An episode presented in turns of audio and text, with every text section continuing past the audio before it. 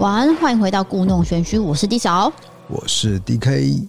那我们今天要讲的案件是发生在二零一四年一个情杀事件。是的，那在讲之前，因为有一些新的听众可能不太了解我们的节目流程，我们会先讲一个比较沉重的案件，之后呢会听到一个这个音乐声，然后就是进入我们的闲聊时段，然后会跟大家聊比较轻松的一些议题跟话题，跟一些网友的网友的互动性的留言这样子。对，就是轻松的时刻啦。是是是。好，那我们今天大概要讲什么样的案子呢？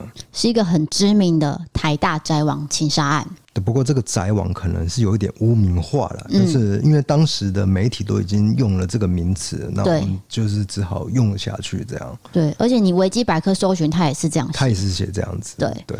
好，那我就开始讲喽。好的。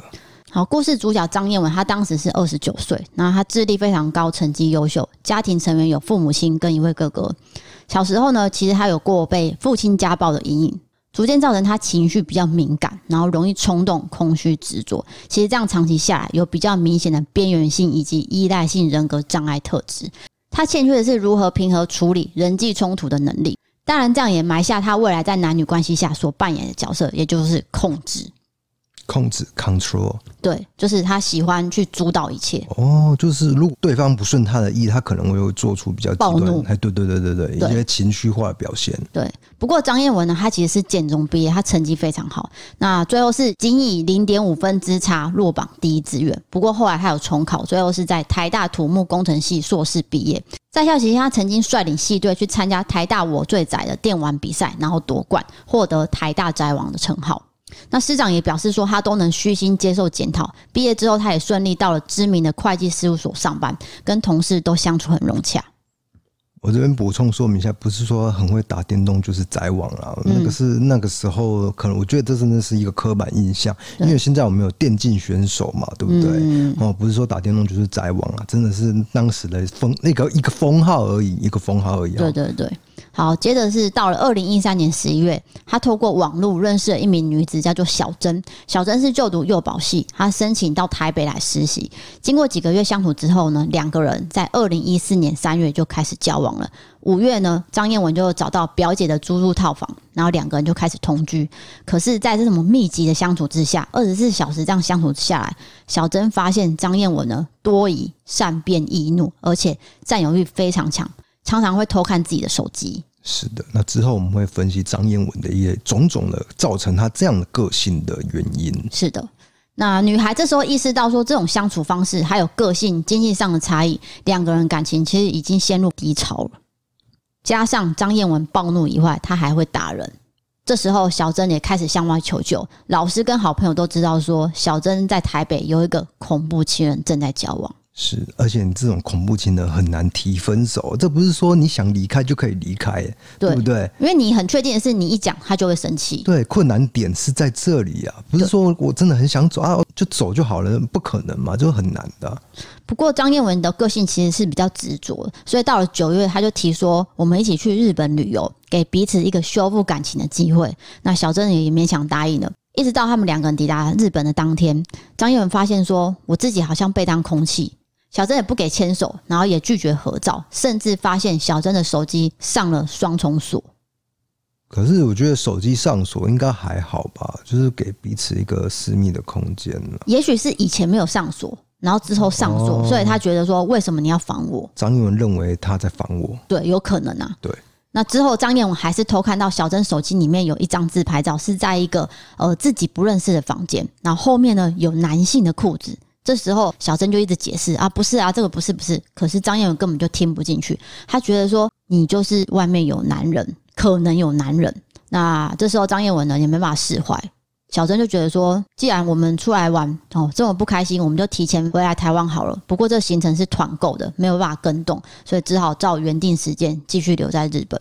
反正就是一定要照既定的行程走，你不能说我现在想要立刻回台湾，不行的。就是飞机票时间不能改。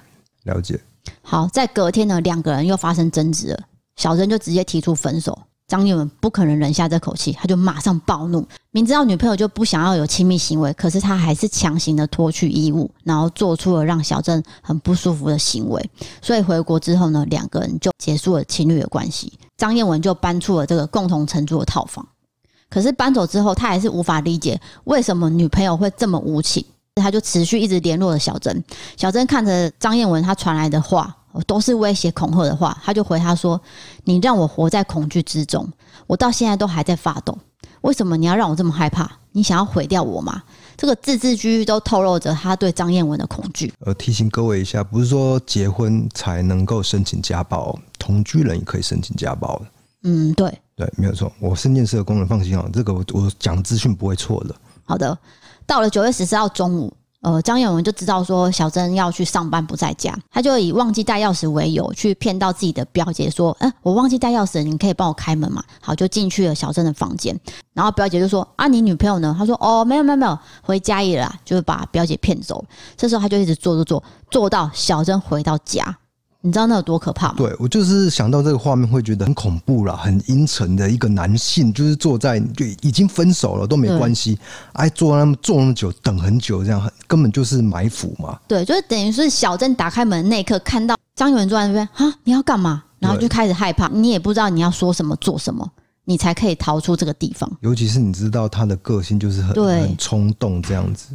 呃，抱歉，不知道什么声音哦，不是你哦。不是我哎、欸，哦，是可能是猫啦，可能是猫，大家不要吓自己。OK，这时候小珍已经觉得说我的生命受到威胁了，他就想说我要赶紧找到房子后搬家。可是这时候张彦文已经怀疑说你劈腿，不过他又同时自责说哦，我在日本对你做出这种不舒服的事情，他就一直道歉，不断的道歉，然后请求原谅。你知道这样的爱跟恨复杂的情绪下，他对于小珍提出分手已经造成他的失控，所以他产生了自杀的念头。之后，他就去超市买了一把太钢刀，心里就怀着说：“我要跟小郑见上最后一面。”然后抱着一丝复合的希望，也持续一直传讯息，表示关心、歉意、承诺，并且寻求复合。可是，你寻求复合，怎么会买了一把太钢刀？哦，他是说他是想要自杀，对，他的说法是这样。对，，OK，OK。Okay. 好，到了九月十九号跟二十号，他心心念念的小珍，他想说，我就是要去看他，我就是要去找他，他就决定到他的住处去观察行踪。他就看到小珍呢被一位男子载回住处，然后再加上小珍对于这个复合这件事情一直没有正面的回应，他心里想，他就是被背叛了。其实这个事实上是什么？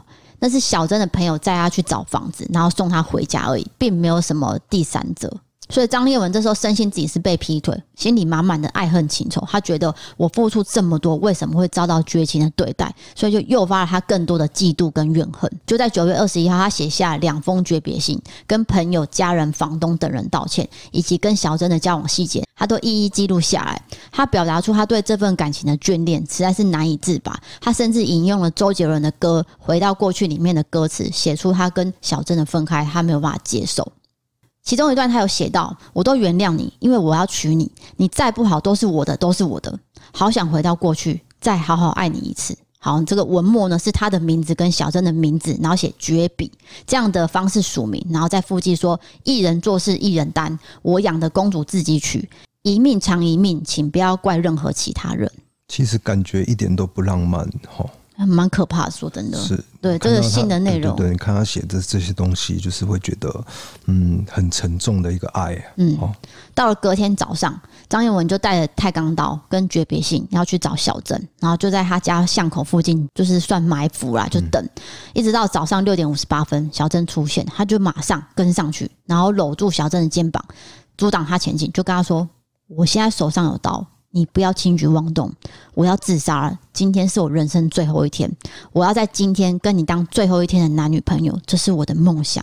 希望你不要破坏我的梦想，不然我怕我会跟你同归于尽。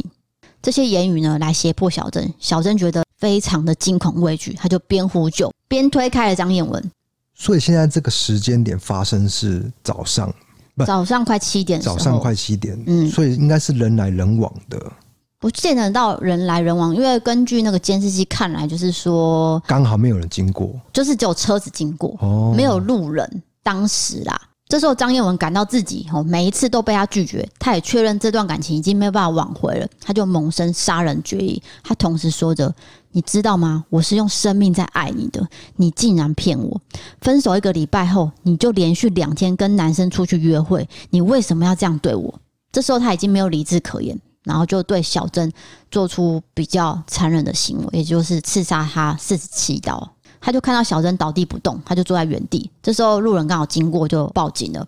不过呢，他就拿太钢刀攻击自己的头部、颈部、胸口跟手腕。小珍已经被刺伤了四十七刀，他竟然也不顾他死亡，当街呢就脱下小珍的外裤跟内裤，做出侮辱尸体的行为。救护车就先抵达，那就看到张彦文拿着刀背有自残动作，所以只能等待警方到场。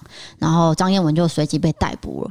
小珍的母亲得知讯息之后就北上。悲痛之余呢，也相当愤怒。头七这一天呢，张彦文的家人就跟他说：“我真的很抱歉，那我们想要去上香可以吗？我们也愿意付丧葬费，不过全部都被小珍的妈妈拒绝。他觉得张彦文只是想要脱罪而已。”张彦文出庭的时候崩溃痛哭，表示歉意。他说：“我愿意用余生来弥补。”那律师也有讲说，他在监所有抄佛经，交给父母来烧给小珍，但是在小珍妈妈眼中，再来求情都已经没有意义了，道歉我也不会接受，我只希望法律还给我们家属一个公道，给他最严厉的制裁。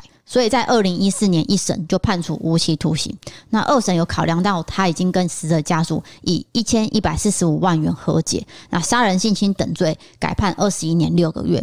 跟一审呢，仍然判十五年，但最高法院认为这个量刑理由空泛，再次发回更审。到去年六月十七号，高院更二审宣判，认定张彦文手段凶残，改判无期徒刑，褫夺公权终身，然后可以上诉。所以这个是二零二零年才定谳的，就是去年哦，对。好，接下来我们就要谈到张燕文的背景了。其实他是一个资优生，不过他到底生长过程中有发生什么事情，导致他做出这样的行为呢？其实经过他的母亲转述，他有讲过，他说其实是因为他样貌不佳，然后曾经遭到保姆的嫌弃，这时候他渐渐产生了自卑感，担心被人抛弃。但是他自小就发现他智力比其他孩童都还优秀，甚至可以透过自己的思考跟摸索去解决所有的问题，然后发展出一种过度自信的状态。所以他的个性呢，就在自卑跟自大中摆荡着。那张彦文的学习呢良好，也成为父母的关注。不过他发现父亲有时候在酒后呢，会以莫名的方式突然发怒，然后来体罚小孩。同时他也从中观察到说，父亲只要冲动暴怒，再来后悔道歉的行为模式，他已经被内化了。国中的时候呢，他学业良好，并表现出追求完美的倾向。但在高中资优班考试的时候，仅以零点五分之差落榜第一志愿，造成他自尊心受到重大的打击。后来重考仍考进台大，不过已经发展出一种处事模式，也就是不能拿第一，我就不愿意用心投入这种心态。他开始逃避面对课业跟生活。反将重心呢投入在线上游戏，在游戏中追求完美的表现，在家庭关系中也产生了疏离。到了大学，张彦文延续的这种无方向，也不愿意全力付出的状态，一直到认识了第一个女朋友，他把重心转到男女关系了。不过最后呢，女生提出分手，他就很害怕这种疏离的感觉，就企图自杀。不过最后还是分手。那他又以自杀的态度来面对这种情感关系。到了第二任女朋友交往一段时间，女朋友态度就转为冷淡，他就想要分手。这时候张彦文又很生气，又企图自杀。之后又遇到了本案的受害者，也就是小珍，她也是使用这种方式在回应情感关系的。不过这次比较不一样的是，小珍年纪比张彦文小。所以他的角色呢，就转为付出，甚至是想要完全掌控所有互动模式。他会查看他的发票，偷看记事本跟手机，甚至会备份手机对话记录。那这些行为呢，都压得小珍喘不过气来。不过张彦文他又想要维持一个完美的形象，所以他累积了很多愤怒跟不安的情绪。所以当小珍提出分手的时候，他就怀疑说你有其他对象，他就会用报复性的方式来挽回这段关系。这个行为接近所谓的权力行性加害者。权力行性加害者的意思就是说，他通常会以性去满足自己的自信心跟满意度，所以他会做出比较呃冲动的行为。好的，了解。好，那我们以上讲的这些呃过程，都是从本案的判决书去做描述的。其实他简单的说，就是张彦文对爱的观念有偏差，是将占有当做爱情，然后任由这个占有欲去滋长。然后吞噬了这个理智，最后选择以玉石俱焚的方式来解决问题，陪葬两个家庭的幸福。其实我们去年在这则影片下方留言，有人就会说，我自己是认识张彦文的，他对女朋友很好，而不是报道讲的那样。然后也说他是一个好人等等的。我们没有否认他是不是一个好人，我们是在谈论这个行为。因为报道都会过度的去对，诶，把这个加害者把它写的很冷酷这样子。嗯、我们是看那个判决书了，判决书当然会分析说这个加害者他之前的生活的状况是怎么样，因为为什么他会变成今天这个样子，他会从头到尾就是分析给你听。嗯、所以我们最后判决是长这个样子哦。所以我们刚刚就是呃，可能跟大家抱歉一下，就有一点冗长，就是讲一些张燕文以前怎样，怎样背景啊，对对对对，他的背景啦。嗯对，那反正最后呢，今年的二月刑事判决呢，也是被驳回了。他本来是无期徒刑嘛，就是有上诉，可是最后呢，临床判断的结果，他未来再犯的风险低，所以就是维持着无期徒刑。对啊，那这样的判决可能会不符合某些人的期待。嗯，就觉得说他的行为这么残酷，为什么只有这样而已？是，那这个我觉得这个见仁见智喽。可是我一直以为这个案子好像发生很久，因为去年才定谳的。呃，应该说他一直上诉嘛，嗯、所以一直到去年到今年都还有在最高法院在判决。对，所以那个整个判决都是非常的漫长的一些就是辩论啊什么的。对，已经过七年了。嗯，对。好，那最后就是说要将张燕文跟社会永久隔离，去忍受这个对自由的渴望，并且他对自己的行为要有负责啦。对对对，不过无期徒刑还是会假释。不过他不是说一定会假释哦，这个必须跟大家解释一下，就是说他行为良好，然后符合可以再回归社会的一个期待，才能够申请假释。就是要经过很多评估啦。对对对，他会经过评估的。对，不过我要讲的是，他在狱中呢，其实考核分数非常高的。哦，是哦，就是表现很好的。嗯，而且甚至拿过生活作息竞赛甲组第一名。嗯，对，但是我希望他的那个情绪上能够不知道可不可以做一个矫治哈。对，因为他的想法很偏激啊。嗯，判决书上面是有写到，就是他小时候给他的那个家暴的阴影很深，对，所以让他安全感很不足。然后他也觉得说别人会嫌弃他，所以他就用这种很激动的方式去留住对方。其实这样反而就是导致更惨的结果啦。对对，所以我觉得有一些人会做出极端行为，并不是说没有原因，他就是因为小时候怎么样怎么样。对啊，嗯，好的，那我们今天的案件就讲到这边喽。接下来进入到我瑞开更的时间。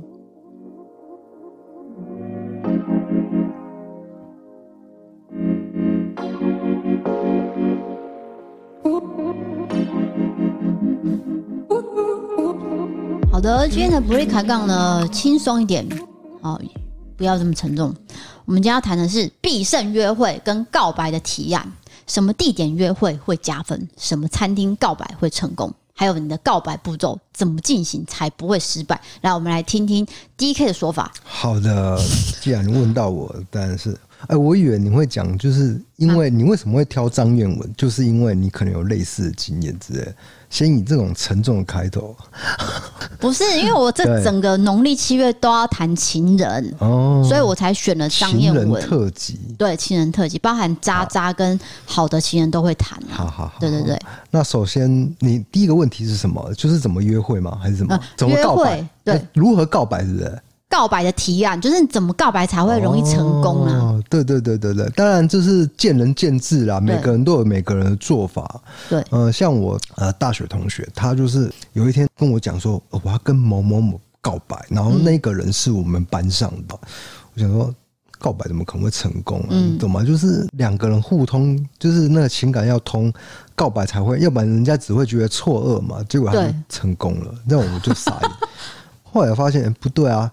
可能是我自己的问题，因为当呃，比如说我们班五五十个人，那那两个人在那个有情感的流动的时候，我根本就不知道。对对对，你不知道。对对对，我不太在，哎、欸，不是，就是就是很不敏感的一个人，然后、嗯、就是别人在干嘛，搞不好他们两个早就已经有暧昧了。对，你懂我意思。所以他他说告白的时候，哎，我我觉得是觉得应该会被打枪吧，是但是没有，到现在都还在一起，就直到今天录录音的今天，还没结婚是不是？欸、我看脸书是，哎、欸。结不结婚哦？我不知道。好，那不重要。现在结婚不是重点，就是重点是他们还在交往、啊。对对对，那就我的经验来说，哎、欸，要怎么告白，就是其实根本不重要，重要是对方喜不喜欢你这件事情吧，对不对？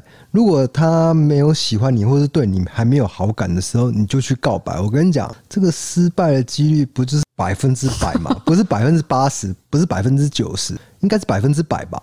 你只会觉得错愕吧？而且以后可能连朋友都不能当。对啊，对啊，对啊，对啊，那是非常尴尬的事情。就是我很害怕，就是有一种仪式，然后做出一件事情，然后我又没办法拒绝那一种。是是是。对，就是我最近不在看一部韩剧嘛？那那那一部的暖男，他就是要告白的时候，他就布置了一个呃，例如说车上有气球、灯泡，然后他就拿了一束花。你知道那种就是我最害怕的事情，就是你可能知道他会拒绝你，可是你还是这样做。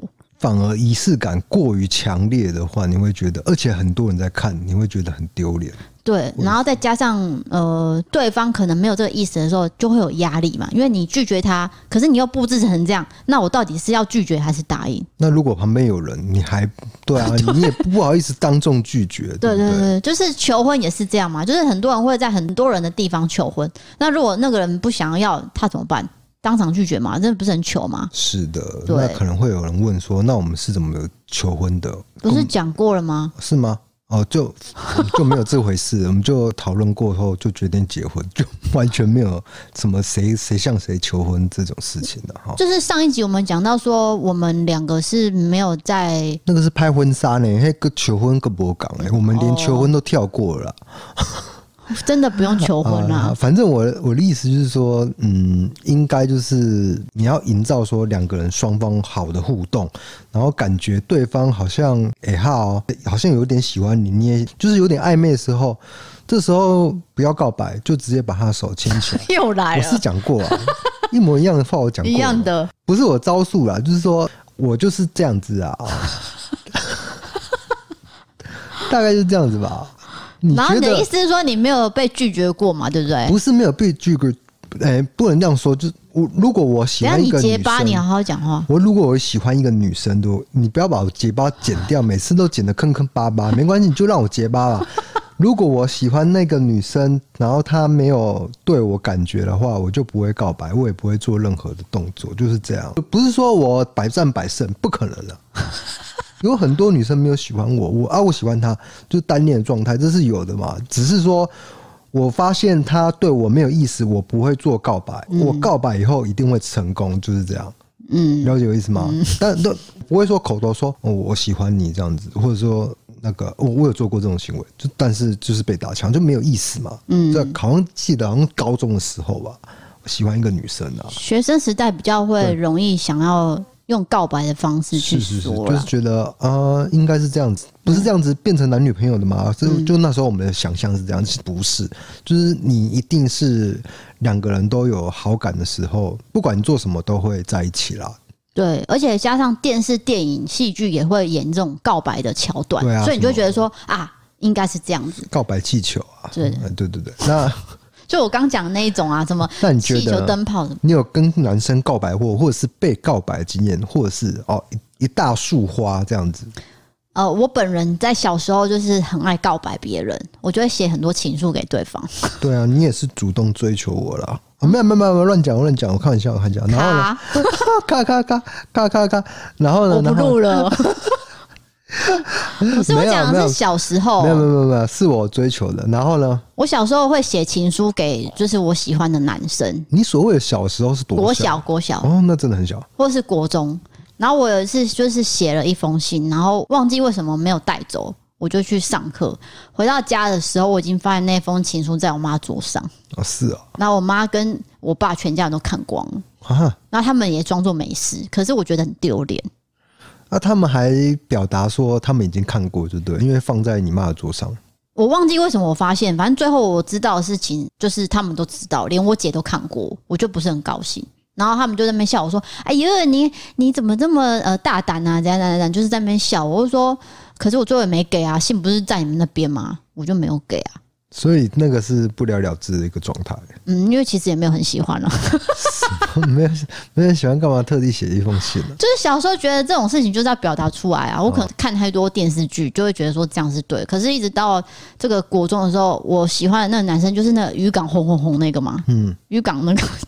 对，请听某一集啊，我我忘记哪一集了。他最后考上成大嘛，他最后就离开了。那我们其实也没有交往，可是当初哦，我们也没有告白。我们是用写日记的方式，哇，永之助啊、你不知道我讲什么？永之助不是小丸子的人吗？不是小丸子啊，是小红豆啊。小红哦，对对对对对，小红豆。现在听众一堆人问号，什么小红豆？就是一个卡通啊，七年级生才知道。日本卡通。哎，对对对。呃，就是用一种比较文青的方式跟他这个暧昧，暧昧了五年吧。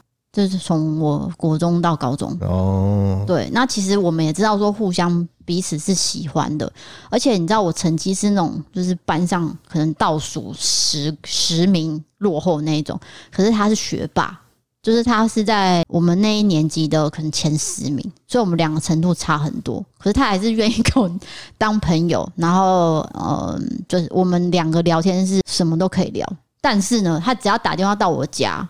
我永远都是手在抖，跟他讲电话，太紧张了。哦，以前就是会这样的。哎，对，跟男生讲话真的很不得了事情。对，而且他还会先跟你约说，我八点二十打给你，然后我从八点就开始紧张，就抖抖抖抖抖抖到八点二十他打，然后他就说：“喂，你在干嘛？”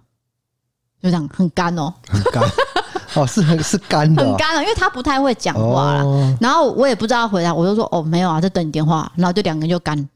就是会停很多秒这样，那整通电话讲下来可能一个小时，可是也聊不到什么。嗯，可是你反而用写的就可以写很多很多话。然后我们两个就开始交换 CD 啊，因为那时候就会买很多，呃，例如说什么莫文蔚啊、刘若英那时候很红的歌手的 CD，两个人互换。OK，对，然后再来是我要讲的是，我自己觉得你刚讲的那个是对，就是说你要告白这件事情到底有没有需要做？就是你觉得一定会成功，就其实不太需要告白。嗯。那我有接受过一个用赖告白，嗯，他还会弹这个吉他给你听。重点是，当你接受到那一刻，你是不是喜欢他的？如果你不是喜欢他的，不管怎样做都是很突兀的，很突兀。对，所以最后我也不知道说什么，我就。那如果你是喜欢他，就算用赖告白也会成功，你知道吗？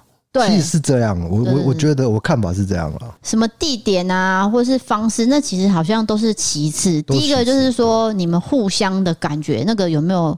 有没有到位啦？对对对，到位的时候，哎，做什么都可以啊。不是不是啊，不是那个，不是那个啦，就是说，对，就是可以交往了。交往，嘿，对。那有些人会说，我们交往吧，这种很奇怪啊。对啊。到底要什么仪式感？就是一个开始这样。我这样手直接牵起来比较浪漫，帅这样子。那是你的方式啊？不是啊，那不是我方式，那别人教我的。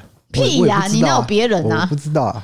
好，再来是我觉得一个就是我会怕的，例如说呃，第一次、第二次约会就带你去很贵的餐厅，哦，例如说太大，对，你就想说啊，那以后我们每一天都要吃这么贵吗？还是每个礼拜约会都要吃这么贵吗？那下次我请你也要吃这么贵吗？我没有那么有钱呢、欸，我会满脑子都在想这件事情。对啊，我我记得我们第一次吃冻饭，嗯，一百元。这样还可以吧，就是蛮平价。然后奇美博物馆也不肯进去，这样 不要再提了。那个不是，那是因为我们下一个行程要赶。我记得是这样，你把我扭曲。其实这件事情呢，有引起一些网友的讨论，没有，就是说你真的是我，我怎么可能连门票都不想付？奇美才多少钱？那还有啥？哎，我跟你讲，我们下一场要看几百元的那个电影票，我都。也是我出的嘛，对不对？好啦，你不用再解释了啦。不是，事情已经发生了，真的是大家都误会了。有些人是认同你的啊，你不用担心啊。哪有可能会认同这种事情呢？你讲的好像我很小气一样，没有啦。那对，我觉得你回到我们刚刚的话题，你第一次就是吃那种很贵的，对对对，真的是会觉得，哎、欸，对，是不是之后每一餐？我重复你的话了、嗯，对。就是我讲的那样，那你会想说，到底有没有需要继续下去吗？对对对，对，因为我曾经遇过那种，就是第一次吃哦，上千块料理，Hello，那下一次怎么办？我要吃什么？你会想这些，而且你又会想说，不要都是他请，下一次我出。那我出的时候，如果我请他吃两百块饭，他会怎么想我？就会造成这样的落差。那你觉得纪念日吃大餐可以吗？就可以纪念日当然可以啊，偶尔吃一次这样。对，但是第一次吃会觉得太沉重，或者是有些人会什么告白的时候要去餐厅告白哦，吃很贵的餐告白，那个我也觉得羞贼啊。是的，对。那接下来我们讨论第二个问题是什么呢？什么约会啊？就是什么地点约会会加分？这个问题，我先说，你先说啊，我现在脑袋一片空白。游乐园，游乐园啊，我没有去过啊。差大。第一次不是我不知道第几次跟你出去，我们就去了那个那个游乐园嘛。然后一进去的第一个设施是一个很高的，这样晃来晃去，不是海盗船，是直接升空，然后嘣，就类似那种。龙卷风那种啊，就是转转转这样子的，没有转，有啦，是上下的，它，是两根这样子，然后我们坐在中间，然后它是这样这样转转转的嘛，对不对？好，不管，反正呢，因为我本身是不太怕这些游乐设施的，我只是会吐，我不怕高，你怕晕？对，我只怕晕，不怕坠落那种感觉，因为坠落有一种感觉啊，我不怕。嘿，可是我旁边这位男子呢，他叫的非常大声，你说我。整场都在叫。你说你隔壁的人，就你啊？啊，就是我。我我没有叫，叫很大声。你知道你大声到怎样吗？隔壁的男生在看你。不是你做那个就是要有一点效果。你是真的害怕？我怎么会怕那种东西呢？你为什么这么爱演呢？就是演这么多戏要干嘛？那个时候我们不是已经交往了，成年人很久了嘛？对啊，什么成年人？不是我的意思是大人不会去怕这种东西的。那你为什么要做效果？谁要看效果？跟你在一起好玩呐、啊，喝剩啊！哎、欸、，D K 有惧高症，我先跟各位讲，我没有，所以他会叫。没有，我没有惧高症啦！我真的是，我跟你讲，现在直接叫我坐飞机，然后从那个飞机上跳下来，我都没问题。不是啊，你斜公傻，你就是很怕高啊！没有没有没有，我不怕高的。好，总之呢，游乐园是我提的一个方案，就是你其实也可以观察很多对方的小动作。例如说，哦，我们在排这个设施会很无聊的时候嘛，他可能会跟你聊天，还是会干在那边。哦，这个是要怎么进行？再来就是上了设施之后，他会不会保护你？互相保护啊，就是说，等一下，那你刚刚说我叫成这样，你有保护我？你哪有保护 我？我就是一直看着你啊。哎呦，没有。我你知道为什么我叫吗？就是想要测试你的反应，结果你发现根本就不行。你根本没有在看我，这方面完全不合格。不好意思，你根本连看都没看我，你也不知道我的反应是什么。对啊，我觉得游乐园的确是一个可以观察对方，然后也可以增进，因为不会无聊嘛。因为我们同时去参与某件事情，比如说一起坐海盗船，嗯，然后偷牵一下小手，又要偷牵手，没有。很爱牵手，不是？你可以呃，例如说里面也有那个餐厅嘛，那你也可以测试说餐厅很贵，对不对？游乐园里面餐厅不是很贵吗？测试他小不小气？对，就是彼此的那个金钱观念。哎那，别人一定问，到底第一颗那天有没有请低嫂吃饭呢？有吗？没有吗？我忘记了，哎。我没有小气到说自己带便当了，没有啦。哪来的便当啊？有啦，一定有吃啦。我们应该是在外面吃啊，不是在里面吃。有啦，我记得我们在插袋里面吃的啦，哪有出去吃的啊？没有啦，不可能啦。好，那没关系。总之就是说，游乐园是一个很好观察的地方，因为呢，我曾经跟一个男生去这个台北市动物园，那里面其实也是有餐厅嘛。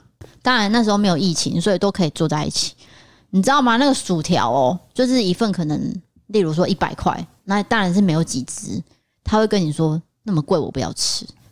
我认同啊。那 CP 值降低，我说我说我这 CP 值很低的事情做出来，我就觉得很不气氛的问题，就是说我们两个现在一起吃一个东西，而不是说真的说那个东西很贵，或是讲我当然知道那个 CP 值很低啊。对啊，所以你这样子男生你会打枪嘛？对不对？也就是说那一天我在奇美的时候，你没有打我枪，是因为我们真的下一个有行程要赶，这个完全兜起来了。奇美这件事就不用再一直传，对我大家很腻，要捍卫一下。我的名声没有关系，并不是一个小气的人。你还是当生，大家都知道，真的啦，没有关系，因为父母也认同嘛。不是啊。好，我们再回到这个游乐园，那你呢？你觉得你提一个地方？我觉得你觉得电影院可以吗？可以偷偷打啵啊！你不要再偷偷了，你一下偷偷牵手，一下偷偷打啵，你为什么不能光明正大牵起来？没有啦。那你觉得电影院怎样？会不会太无聊？因为没办法互动嘛，你只能对各自看各自的电影。电影院不是我的首选，我也觉得不是。嗯，电影院应该是已经交往了。而且我不太喜欢跟别人看电影，我喜欢一个人看电影，因为我对这个电影有太多的批评跟想法。然后你想法跟我不一样，我会觉得很难受。就是我觉得这部超好看的，但是你却完全没有任何感觉，或者是看到睡着的话。我就会一一的细细，就是帮你讲解这部电影哪里好看，在哪里好看。我跟你讲，那你就听不下去的是什么？你就听不下去。然后万一万一我看到难看的电影，就是那种会当场想要走掉那一种，就是非常的极端。讲完了没？啊，你想要讲什么？就是你很低级的是，我在看电影，然后你就硬要解释，然后就说你是不是看不懂？我讲给你听，我就说我看得懂，你就说没有没有，我现在边讲电影，你知不知道电影院是不能讲话的？不是，你是真的有一些点，比如说美国的梗。哦，美那个是美国美式的笑话，不是啊？跨博呀！啊，我这个从小看 HBO 长大的，我来解说给你听。你不能出来再讲吗？对对对，啊，不是啊，解说那出来你那个点就过去啦，所以我必须当场在，而且我也不是说讲很大声啊，我是在你耳边那种讲。哎，我跟你讲，这个是怎样怎样，这一样会有声音。不会不会不会，我是这样子讲，这样。哎，我跟你讲。他刚刚为什么做这个动作？这其实是有缘故的。看电影不要讲话。讲完了。好，回到我们电影这样子，我是这样用这种声音讲话的。不需要，不需要。嗯，好吧。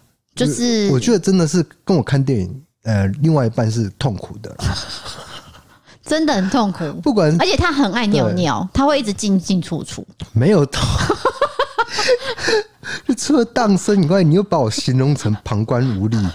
旁观平尿啦，平尿没有平尿，没有平 尿啊！就是你一定会出去一次啊，至少一次。没有，没有，没有，没有，我可以整场都不出去啊。没有，没有，你都会出去。我跟你讲，为什么会这样？不是我平尿，是我坐不住，我我有点过动。这样子，我我的一直坐在那边会难受，所以我觉得现在这种那个影音平台，比如说 Netflix 啊、HBO Go 或是 Catch Play 这种影音平台，我会觉得看得很舒服，我随时按暂停就按暂停。而且你是走到哪看到哪，对就连在厨房烧热水也要看。我的手机基本上是粘在我手上的，很危险，每一刻哦，嗯。时时刻刻从早上起床开始就开始黏住，我要一直吸收资讯，这样这是一件非常不好的事情，对于眼睛还有那个休息的时间都是不好的。对对对对，所以这是个错误的示范。我必须说，就是说我全身上下五官啊什么的，弄拍料料，就只有眼睛最好。我眼睛怎么耗都不会怎样。你不要再 open 供了，真的啦，我牙齿真的是超烂的。然后什么哦对。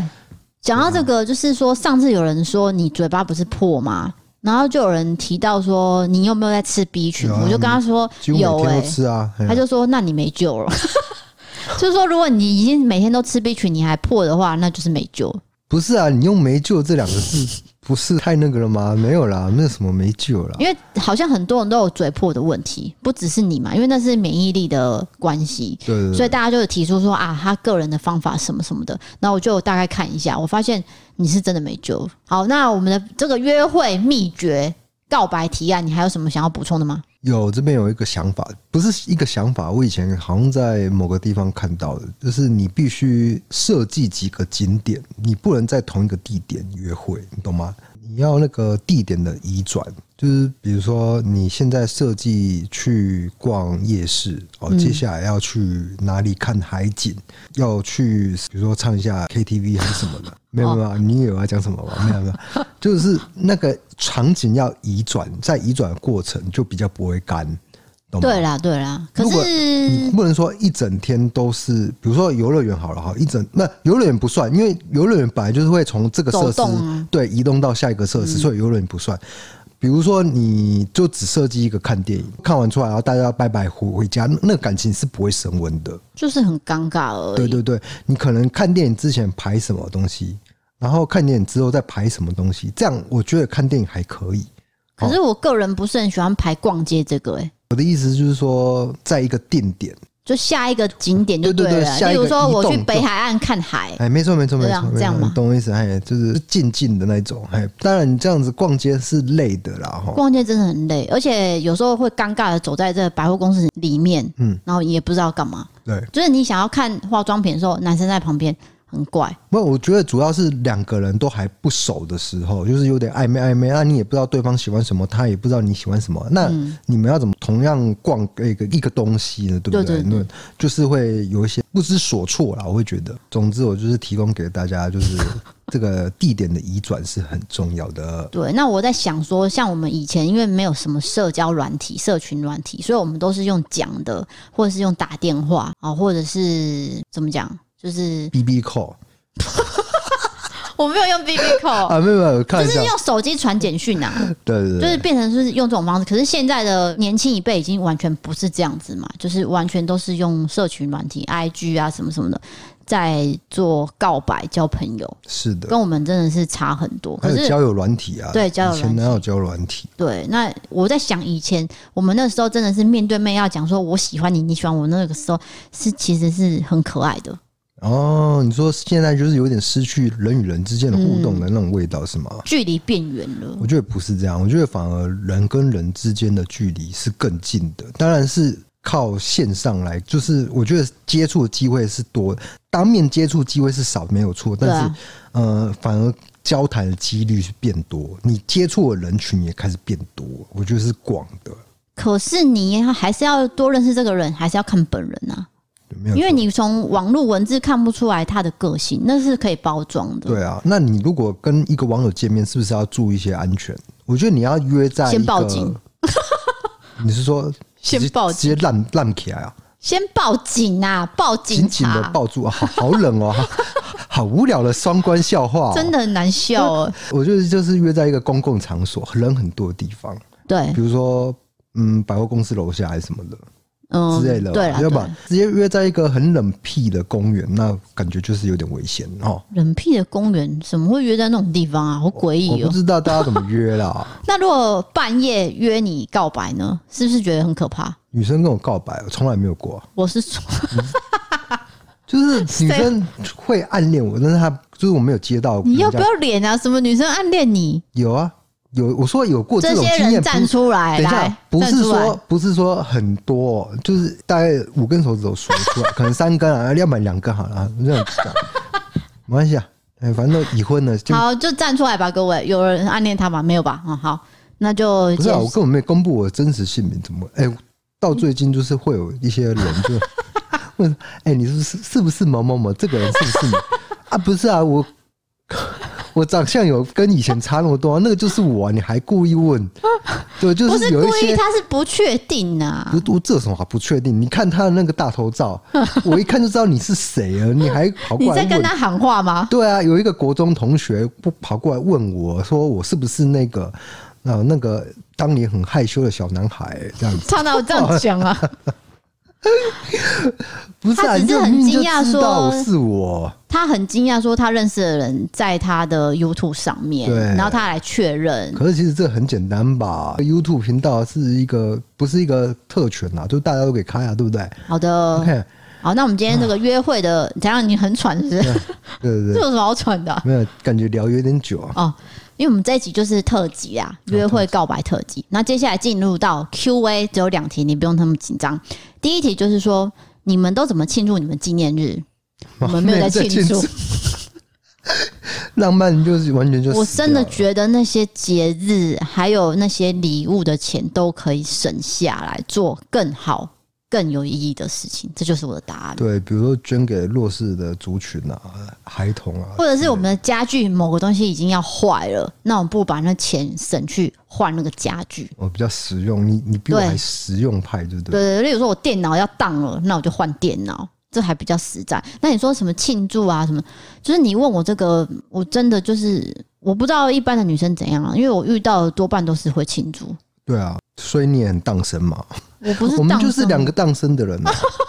对啊，我觉得我是碰到你才荡生的，没有，因为我觉得你就荡生，那就一起荡生吧。我跟你讲，你会什么？就是你会一个，就是会学我讲话，我讲什么梗，然后你就会学过。就那一天我们在吵架，对不对？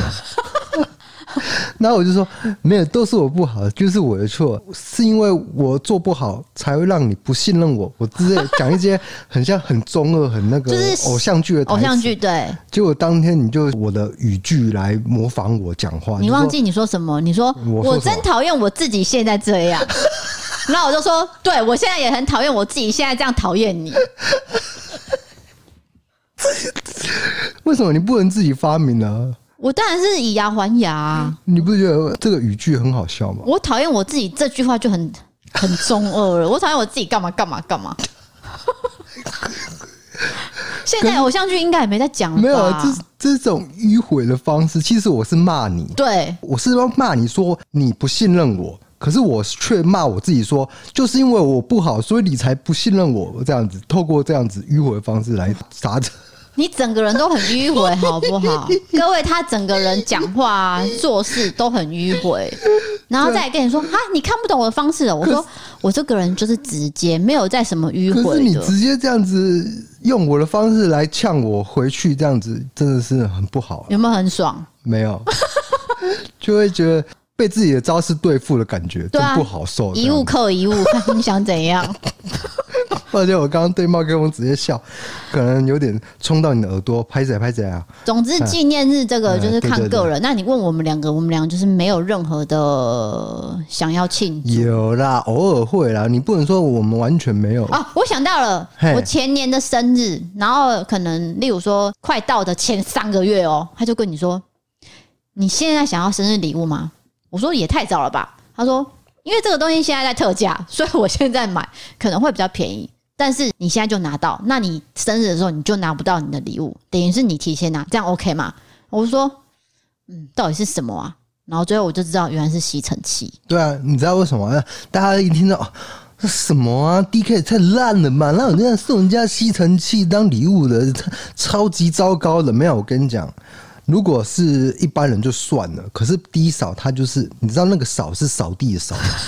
他就是很爱清洁，对他来说，去吸东西，要把那个脏东西吸起来，这件事是很疗愈的。你们，你们要要要要针对一些人去看一些事情，不能说啊，送吸尘器怎么那么扫兴呐？这样子不不不，你们你们要了解低潮，我太了解低潮。他当他接过那个吸尘器的时候，是很开心也快乐的，对吧？But 他今年被淘汰了。But 它一点都不好用，而且它很重。对，而且不好用。呃，负评啊，负评这么贵还是这么难用？它其实没有很贵，但是它是一个吸尘器的贵的牌子，它是那个知名品牌。对啊，大家应该都知道。没那么好用，不，重点是它一下就挂了，用不到两年呢。电池它是电池坏衰退了。对，那它要换的话，好像要两三千块的电池。那我想一想，就买新的，不如买新的吧。那新的那一只呢？Perfect，目前是好用，结果一两年后又衰退。对，我可能又会骂。不知道这种，因为它那个产品就是无线吸尘器嘛。对啊，无线的吸尘器。啊，你不知道它的电池会不会衰退吗？对对对，对啊，所以这个很难讲。测试哦，现在我们还是测试哦。如果你好用的话，两年以后就讲出你的品牌。那不用你讲也卖的很好，好不好？哦，对对对。好的，那下一题是说，如果吵架很讨厌对方，很气的，很后悔跟对方在一起怎么办？什么东西？就是吵架到吵到这种地步，对，怎么办？哦，有时候真的是会闪过这个念头。嘿，那、啊、怎么办呢？他问你，没有啊，因为结婚跟交往不一样，交往变成说你还有选择性，可是你真的要离婚吗？离婚是一条路、欸，诶。是一个很重大的决定，嗯，就是说你要结婚之前，你一定想过各种可能性，你一定算算计过，对吧？我不知道你又在算计，你一定没有算，对不对？我可是每一个东西都算好，计划通，对，我计划好了，就是说这样这样这样这样这样，应该是没问题，所以我才决定跟你，嗯、呃，因为有些人不认同婚姻，所以他们不会去做登记结婚动作了，对，然后当然我是比较认同的啦，所以我会了。不会有，就是我会想说，其实他有他的优点。我就想想，嗯，可能有时候我们气在头上，会一直拘泥在他的缺点上面，就是钻牛角尖呐。对啊，那这时候我们转念呢，转成说啊，其实他的优点是什么？我们想一遍，就不会那么难过了，对不对？对，而且呢，你的母亲，我的婆婆交代了我一句话，她说：多看对方的优点，少看对方的缺点。对，她的意思就是说我。缺点很多，要我包容你，我就当做我在修行呐、啊，一种修行的概念。哦、对对对。OK，好，那大家这个 Q&A 目今天就是两题，因为今天节目比较长。好，接下来我要讲的是这个 MB 三赞助的，他叫做阿良，他写说。一开始是从 DK 面道开始看的，那时候就觉得 DK 是一个不错的 YouTuber，资料很正确，讲话也很清楚。后来看到 D 嫂的加入，更是让我觉得这是一个超优质的频道。后来又转到 First Story 去收听 DK D 嫂的拉拉比赛，打比赛吗？对，然后你们真的很亲民，希望你们可以越做越好，谢谢。好，谢谢谢你，谢谢阿良。好，下一位是叫做杰哥的，他写说。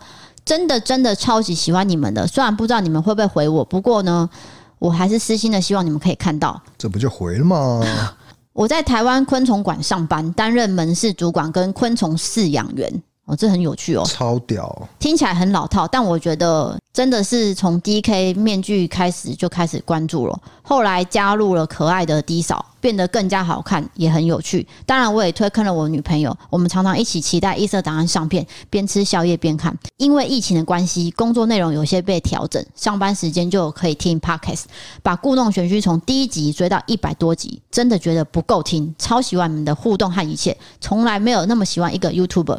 也因为是北漂族，又是租屋族，所以省吃俭用。也因为我跟女朋友相处模式的关系，我的薪水都是女友在管。在昨天跟她讨论之后，我们决定加入会员。成为一家人，我超级无敌兴奋，希望未来更有能力可以抖内抖内。好，感谢你。哎、欸，还有重点，他写说，我一定支持你们。然后那些眼红的酸民只会吃酸葡萄，听到低嫂被这样批评，真的超级生气。DK 的话，哈哈，我超喜欢，因为我也很爱捉弄女朋友，然后我也是常常死鸭子嘴硬，也是不信邪，理性派。总之你们超赞，然后我成为专属会员，很开心。好，那我这边曾经我没有捉弄过 D 嫂，我对他都是非常的真诚的对待。哎，你可能有一些误会啦，没有，every day，没有，没有，every day，every day。OK，然后下一个是 Apple Podcast 的评论，这个人叫做 R O L A I R。你 你可不可以好好的念？你我觉得你念太快了哦，慢一点。R O L A L I U。应该是姓刘嘛，然后写说意外发现的好节目，今年 你是走音，今年要不要剪掉？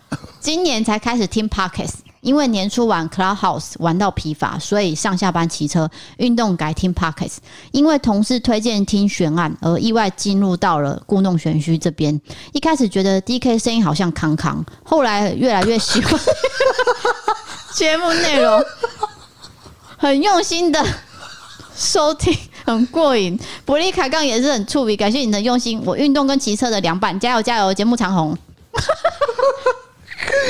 呃，记得，呃，康康哎，康康有在电视上讲一个笑话，我我不太确定我的印象能不能讲出来，我讲给大家听好了，会不会太长？你讲啊，啊，就是有一个小明呢，就是讲话讲的很不清不楚，啊，跟我一样，就是讲话都一哦一哦这样子，然后他他就是说那个。我我要读读这样子，嗯、就是说我要读书啦。嗯、啊，我忘记了，反正就是这样了。我讲完了，我讲完了，抱歉抱歉。下一个，下一个，下一个留言。这要留吗？啊，这要留吗？还是要剪掉？就就留吧，反正剧情我这么无聊，你没有讲，不是你没有讲结尾，结尾就是说我要读读啊。抱歉，莫名其妙，讲一个没没头没尾的。我下次查完，我再跟大家讲清楚。小杂波，好，下一个。但是我现在刚刚我，这个真的戳到我笑点了。好，下一个叫做阿昭，他写说：“我也认同水分会蒸发。我女朋友觉得我跟 DK 完全一模一样，还是二点零升级版。”啊。呃，水分蒸发可能 有些人第一次打开这节目听不太懂是什么意思。就是说，我的信念是认为，比如说我现在面前有一杯咖啡，它现在因为是冰的嘛，会那个水滴会凝成这个凝结成小水珠，不不是啊，那种哎。那个什么叫空气遇冷凝结成小水珠，所以会变成水滴。那我认为不用去过度擦它，它自己会蒸发掉，因为这是一个自然的过程，这是我的信念。所以很高兴你认同我的理念。好险少数人，好险少数人，这是多数人的。没有没有没有，有些人有来信，真的是少数人。我就说你喜欢这个清洁嘛？你你 You shut up。下一位叫做没放假的通勤青年。然后写说：“谢谢 D K D 嫂陪我度过通勤跟后置剪辑的乏味时间。我是住在桃园，要每天开车到台北的通勤族。本来是关注异色档案的 YouTube，后来发现你们有 Podcast，整个变成我工作跟开车的福音。我的工作需要坐在电脑前剪辑影片，每当我枯燥乏味的内容剪到很想睡的时候，我就会边听故弄玄虚边工作，陪我度过无聊时光。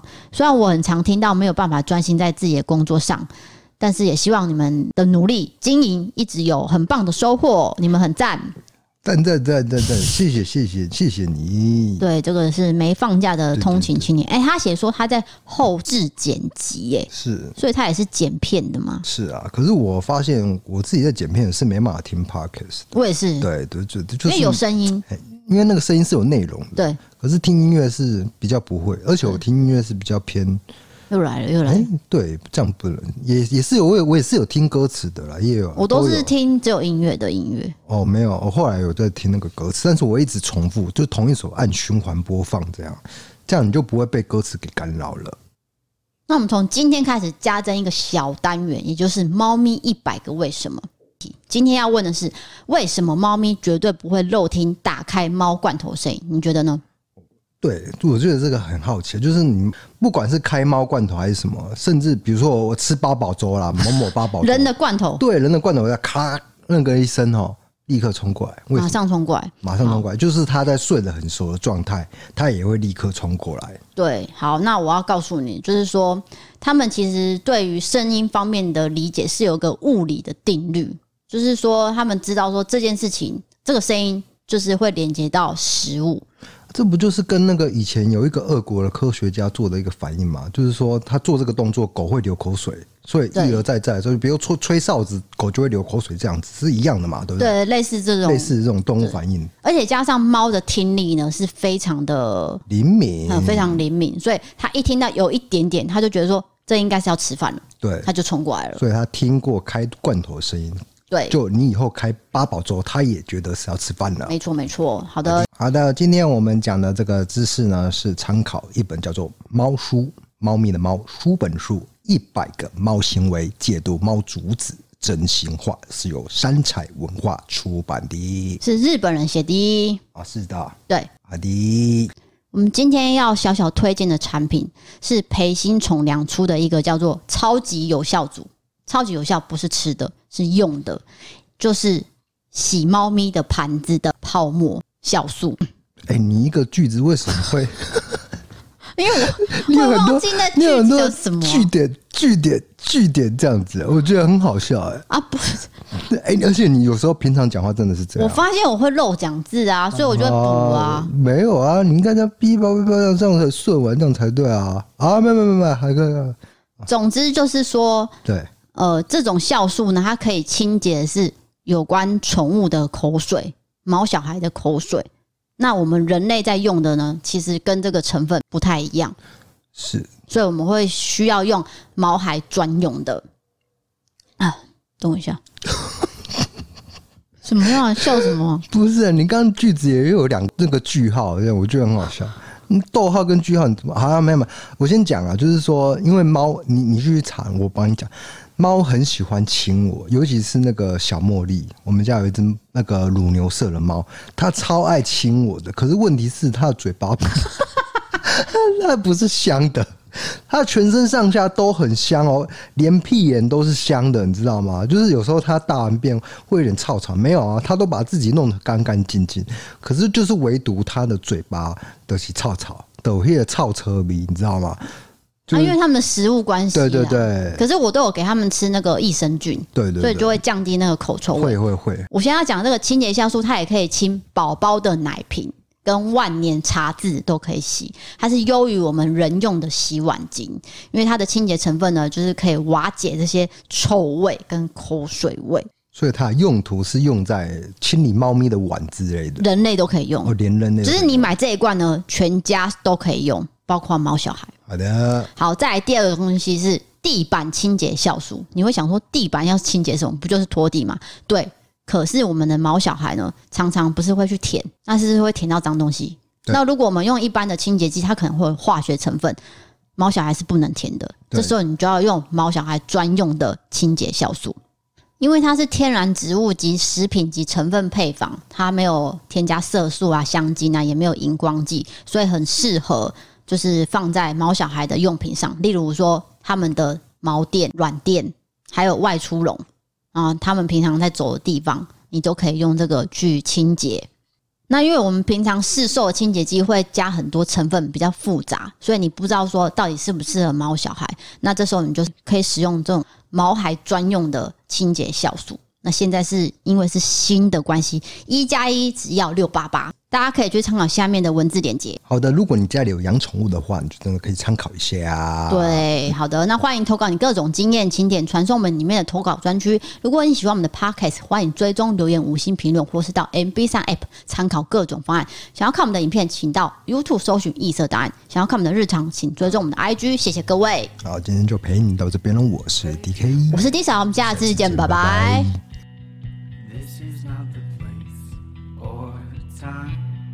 Settle up your bones and drive and hope. I can hope. Turning through the endless signs, burning up the engine lights. And I will hold you to my side. I will run for miles and miles carry all your ghosts and lies with you, with you, while you lead us in the dark. Oh, oh.